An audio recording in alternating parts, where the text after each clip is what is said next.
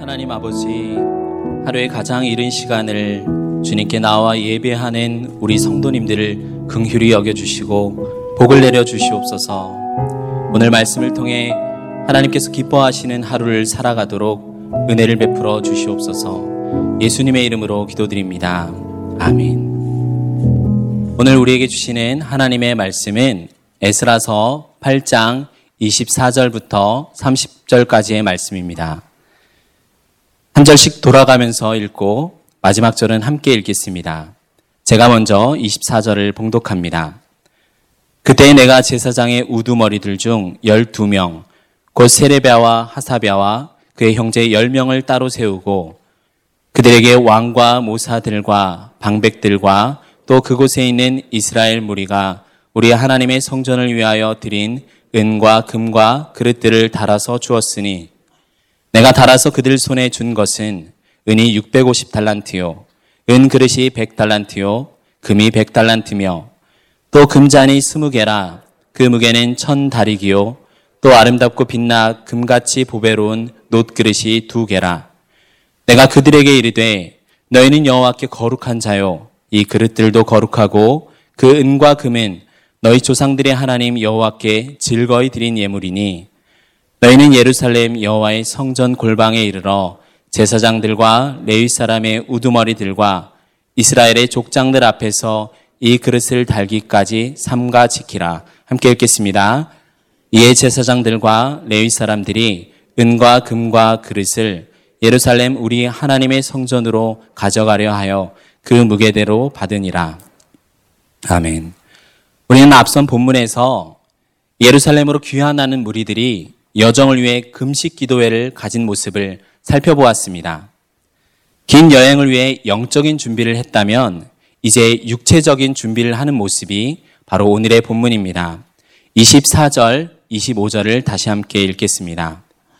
그때 내가 제사장의 우두머리들 중 12명, 곧 세레비아와 하사비아와 그의 형제 10명을 따로 세우고 그들에게 왕과 모사들과 방백들과 또 그곳에 있는 이스라엘 무리가 우리 하나님의 성전을 위하여 드린 은과 금과 그릇들을 달아서 주었으니 에스라는 아닥사스다 왕과 그의 자문관들과 페르시아에 살고 있는 사람들 그리고 아직 그 땅에 살고 있는 이스라엘 백성들이 우리 하나님의 성전을 위하여 드린 은과 금과 기명들을 가지고 이 일을 운반할 자들을 따로 세웠습니다. 그것을 수행하기에 적합한 자들에게 이 일을 위임한 것입니다. 하나님이 지켜주시지 않는다면 모든 것들은 소용이 없고 헛된 일이 될 것입니다. 그러면서도 에스라는 그것을 합당한 자들에게 세웠습니다. 이러한 부분은 우리 그리스도인들이 청지기적인 사명을 감당해야 한다는 교훈을 주는 아름다운 상징인 것입니다. 기도만 하고 노력은 하지 않는 게 아니라 기도와 노력은 동전의 앞뒷면처럼 짝꿍처럼 언제나 함께 해야 합니다. 특별히 우리가 교회에서 사역을 맡았을 때, 아, 은혜로 합시다. 다 잘 될 거예요. 이렇게 말하면서 최선을 다해서 우리가 하나님께 최고의 것을 드리지 못한다면 그것은 우리가 마치 합리화하고 도망가는 것에 불과할 것입니다. 이건 왜 이렇게 했죠? 질문을 하면, 어, 지금 나를 의심하는 거예요? 허, 참, 하나님은 다 아십니다. 이렇게 말하면서 도망가는 일도 없어야 할 것입니다. 모든 것을 이루시는 하나님의 섭리 안에는 우리의 노력과 수고도 함께 있습니다. 24절을 우리가 언뜻 읽어보면 제사장의 우두머리들이 12명인데 이들이 세레비아와 하사비아와 그의 형제, 형제 10명, 총 12명이라고 여겨집니다. 그러나 이들 모두 앞선 18절과 19절을 살펴보면 이들이 제사장이나 대제사장이 아닌 레위인들이며 그중 하사비아는 레위의 세 번째 아들 무라리의 후손이고 니에미아서에 나온 레위인들의 명단에도 이들의 이름을 확인할 수 있습니다. 따라서 제사장 12명의 무리와 더불어서 세레비아와 하사비아와 그의 형제 10명, 총 12명의 레위인들이 함께 세워진 것입니다. 제사장들은 하나님께 제사를 드리기 위해 거룩하게 구별된 사람들입니다. 성전의 귀중한 물품 이동을, 이동을 레위인들이 옮기는 것은 민수기 3장의 율법에 규정된 내용입니다. 하나님의 종들이 하나님께 바쳐진 예물에 대해서 책임을 갖는 것은 옳았습니다. 우리 역시 이와 같이 하나님의 일을 맡길 때 전적으로 하나님께 충성된 사람들에게 이 일을 맡겨야 합니다. 동네에서 축구를 할 때 보니까 아, 너무 컨디션이 좋아서 막 날아다니니까 국가대항전에 이 대표로 나설 수는 없습니다. 그 일을 위해 구별되고 충성되고 잘 준비된 사람이 나서야 되는 것입니다. 마찬가지로 우리를 그리스도의 좋은 군사로 주님께서 부르셨다면 그렇게 부르셨는데 나는 주님의 일에는 전혀 관심이 없고 내 생활에 더 관심이 있다면 우리는 주님을 기쁘시게 할 수는 없을 것입니다. 우리가 주님께서 맡기신 일에 충성된 사람이 되어야 하고 또 그러한 사람인지 돌아보는 것은 중요한 일입니다. 26절과 27절을 함께 읽겠습니다. 내가 달아서 그들 손에 준 것은 은이 650 달란티요, 은 그릇이 100 달란티요, 금이 100 달란트며 또 금잔이 20개라. 그 무게는 천 다리기요, 또 아름답고 빛나 금같이 보배로운 놋 그릇이 두 개라. 예루살렘 성전을 위해 모아진 은금과 그릇은 막대한 가치의 보물입니다. 오늘, 오늘날의 무게 단위로 환산하면 은은 약 22톤, 금은 3, 4톤 정도 됩니다. 시세에 따라 달라지겠지만 수백억 원에서 천억 원이 넘는 가치입니다. 이런 점들을 살펴보면 값비싼 보물을 가지고 넉 달에 걸쳐 1,400km의 거리를 여행할 때 에스라가 백성들의 안전을 위해서 금식 기도한 것이 이해도 됩니다. 우리가 지갑에 개인 돈 몇십만 원만 있어도 아, 이 돈을 잘 간수해야 하는데 하고 조심할 수 있는데 지금 이것은 공금 정도가 아니라 하나님의 성전을 위하여 하나님께 바쳐진 것입니다. 이 막중한 책임의 사명을 받은 제사장들과 레윈들은 정말 그 무척 책임이 막중하고 긴장되었을 것 같습니다. 에스라는 이들에게 이 사명을 위임하면서 얼마나 이 일이 영광스럽고 명예로운지 상기시켜주며 당부합니다. 28절과 29절을 함께 읽겠습니다. 내가 그들에게 이르되 너희는 여호와께 거룩한 자요 이 그릇들도 거룩하고 그 은과 금은 너희 조상들의 하나님 여호와께 즐거이 드린 예물이니 너희는 예루살렘 여호와의 성전 골방에 이르러 제사장들과 레위 사람의 우두머리들과 이스라엘의 족장들 앞에서 이 그릇을 달기까지 삼가 지키라. 너희는 여호와께 거룩한 자들이요 이 그릇들도 거룩하고 거룩한 것들을 돌보는 일에 있어서 거룩한 자들보다 더 적합한 자들은 없을 것입니다. 하나님께서 거룩하시기 때문에 이 하나님이 쓰시기 위해 구분한 사람과 바쳐진 것 모두 거룩해야 합니다. 성전과 제사를 위해 구별된 직분과 이 직분의 영광과 명예를 가진 자들이 그에 따른 책임과 의무도 함께 가져야 합니다. 이사야 선지자는 하나님의 백성들이 바벨론으로부터 돌아올 것을 예언하면서 다음과 같이 당부했습니다. 이사야서 52장 11절 말씀입니다. 여호와의 기구를 매는 자들이여 스스로 정결하게 할지어다. 목표가 있는 사람은 삶을 질서 있게 조정하고 규모 있게 만듭니다. 그 일에 적합하도록 훈련하고 시간을 쏟습니다.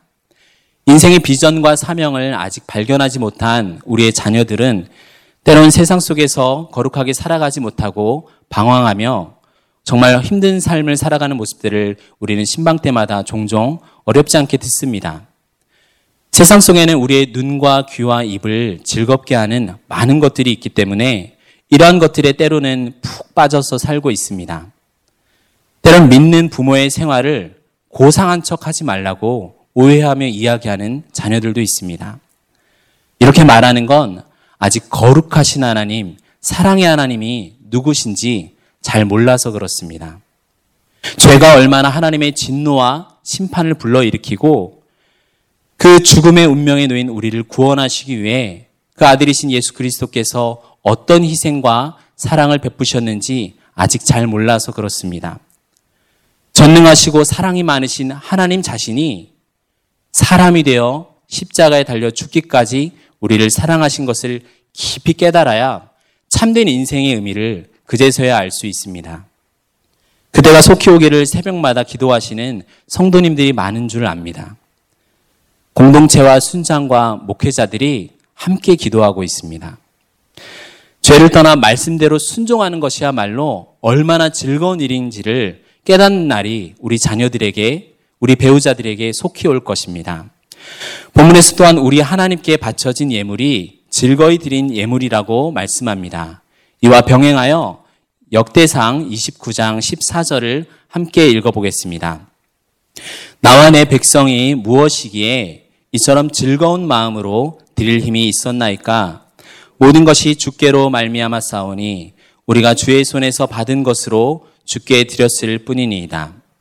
역대상 29장은 다윗 시대에 백성들이 성전 건축을 위해 바쳐진 예물들이 예물들을 자원하여 드렸으므로 백성들과 다윗 왕이 기뻐하였다는 내용이 여러 차례나 나옵니다. 왜 이들이 즐거운 마음으로 하나님께 예물을 드릴 수 있었을까요? 모든 것이 하나님께로부터 왔고 그리고 하나님으로 말미암아 다시 하나님께 드리는 그 비밀을 알았기 때문입니다. 우리의 생명과 능력과 재산 이 모든 것이 하나님의 선물임을 아는 자가 하나님께 즐거운 마음으로 드리는 삶을 살 수 있습니다. 아버지의 뜻을 행하는 것이 나의 양식이라고 말씀하셨던 주님처럼 그 예수 그리스도께서는 아버지께서 아버지께로부터 와서 자기 피로 값주고 사신 그 나라를 다시 아버지께 드리셨습니다. 이 예수 그리스도의 본을 따라서 참된 헌신이라는 것은 말씀에 순종하며 즐거운 마음으로 하나님께 다시 드리는 것입니다. 이 일을 가능하게 할 힘과 물질도 하나님께서 우리에게 주십니다. 우리 하나님 참 멋지지 않나요? 하나님의 영광을 위한 삶을 명령하시고 그 삶을 알아서 해보라고 내버려 두시지 않습니다. 우리에게 필요한 모든 것을 주시고 힘과 능력까지 주십니다. 그리고 주를 위해 우리가 드리면 잘했다고 칭찬까지 하십니다. 29절에서는 이제 너희는 예루살렘 여호와의 성전 골방에 이르러 제사장들과 레위 사람의 우두머리들과 이스라엘의 족장들 앞에서 이 그릇을 달기까지 삼가 지키라고 말씀합니다. 이 사명을 마치기까지 삼가 지키라고 말합니다. 이 에스라의 교훈은 사도 바울이 성전을 위해 교회를 위해 드려진 연보에 대한 취급과도 일치합니다. 함께 고린도 후서 8장 20절 21절을 함께 읽겠습니다. 이것을 조심하면 우리가 맡은 이 거액의 연보에 대하여 아무도 우리를 비방하지 못하게 하려 함이니 이는 우리가 주 앞에서뿐 아니라 사람 앞에서도 선한 일에 조심하려 함이라. 에스라서의 삼가 지키라는 말과 이 고린도후서의 선한 일에 조심하라는 이유는 우리의 선행에도 언제든지 죄가 끼어들 수 있기 때문입니다. 우리 내면의 죄와 외부에서부터의 죄가 호시탐탐 우리를 노리고 있습니다. 너희는 이럴 때 주의하라는 말을 주님께서도 산상수훈에서 여러 번 하셨습니다. 기도할 때 주의하라. 금식할 때 주의하라. 구제할 때 주의하라. 기도와 금식과 구제라는 매우 선한 일에도 얼마든지 죄가 들어올 수 있기 때문에 우리는 선한 일을 하는 동안에도 삼가 지켜야 합니다. 우리 교회는 그렇지 않지만 어떤 교회들은 헌금을 이동할 때 전기 충격 가방을 사용합니다. 누군가 훔쳐가지 못하도록 120 데시벨 이상의 경보음과 강력한 고압 전류가 흐릅니다. 전에 제가 사역했던 한 교회는 어, 지하에 예배당이 있었는데 예배 전에 드려진 헌금을 헌금위원이 그 전기 충격 가방에 보관하여서 자리에 앉아서 뒤에서 예배를 드립니다. 그런데 어느 주일 예배 설교 중에 갑자기 그 가방이 오작동이 일어나서 엄청난 굉음이 울려 퍼지고 이제 전기가 흐르는 겁니다. 마침 제가 뒤에 앉아 있었습니다. 제가 어떻게 했을까요? 무턱대고 이제 잡았다가 엄청나게 따가운 그 전기 맛을 본 것입니다. 화들짝 놀래서 정장 상의를 재빠르게 벗어서 가방을 감싸서 안고 지상으로 달려 올라갔습니다. 악한 세상으로부터 보호하기 위한 우리의 자구책 역시 완벽할 수는 없습니다. 그래서 우리는 언제나 주의하면서 하나님의 보호하심만을 구해야 합니다. 말씀을 정리합니다. 에스라는 자기가 성전을 위해 바쳐진 보물들을 마음대로 주관할 자가 아닌 청지기임을 알았습니다. 이 일을 위해 경건한 제사장들과 레위인들을 세웠습니다. 예루살렘에 도착하면 하나님께서 계산하실 것을 그들에게 경고하면서 거룩한 사명을 감당하도록 하였습니다. 마찬가지로 하나님께서는 우리에게 영적인 보물들을 맡기셨습니다. 또한 그리스도의 심판대 앞에서 우리의 청지기 직분에 대한 계산을 하게 될 것입니다. 사랑하는 성도 여러분, 하나님께서 우리 성도님들에게 맡기신 영적인 보물들은 무엇입니까? 그것이 나만을 위한 보물이라 생각하고 꽁꽁 감싸고 나를 위해서 쓰기 위해서 땅에 감춰두고 있지는 않습니까? 인생의 여정 속에서 사명의 길을 마치기까지 하나님께로부터 받은 것을 하나님을 위하여 즐거이 드리고 있습니까? 아니면 내가 가장 지키고 싶은 보물은 따로 있습니까? 하나님께서 주신 걸 지키고 있는 게 맞나요? 무너져버린 모래와 같이 내 욕심을 꽉 움켜쥐고 있지는 않은지 돌아보길 바랍니다. 또한 아무 보물도 나는 받지 않은 것 같다고 생각하여서 좌절하는 성도님이 계시지 않길 바랍니다. 질그릇처럼 연약한 우리 안에 우주에서 가장 최고의 보물이신 예수 그리스도께서 함께하고 계십니다. 누구도 빼앗지 못하는 세상보다 크신 보물이 우리와 함께 있습니다. 우리는 거룩한 족속이며 왕 같은 제사장들입니다. 거룩히 자원하여 즐거이 드린 주님께 영광 돌리는 그날이 올 때까지 우리는 이 삶에서 인내하고 참고 견뎌야 할 것입니다. 그러나 우리의 도움이 반석 되신 그리스도, 그리스도께로부터 옵니다. 영원한 예루살렘의 성전에서 주님의 얼굴을 우리가 만나기까지 우리의 보물 대신 그리스도의 그리스도를 묵상하며 우리 속에 구원의 기쁨과 영적 생명의 풍성함이 가득한 오늘 하루가 되시길 바랍니다. 하나님께서 자신의 영광과 명예를 거룩히 구별하신 우리 모두에게 두셨습니다.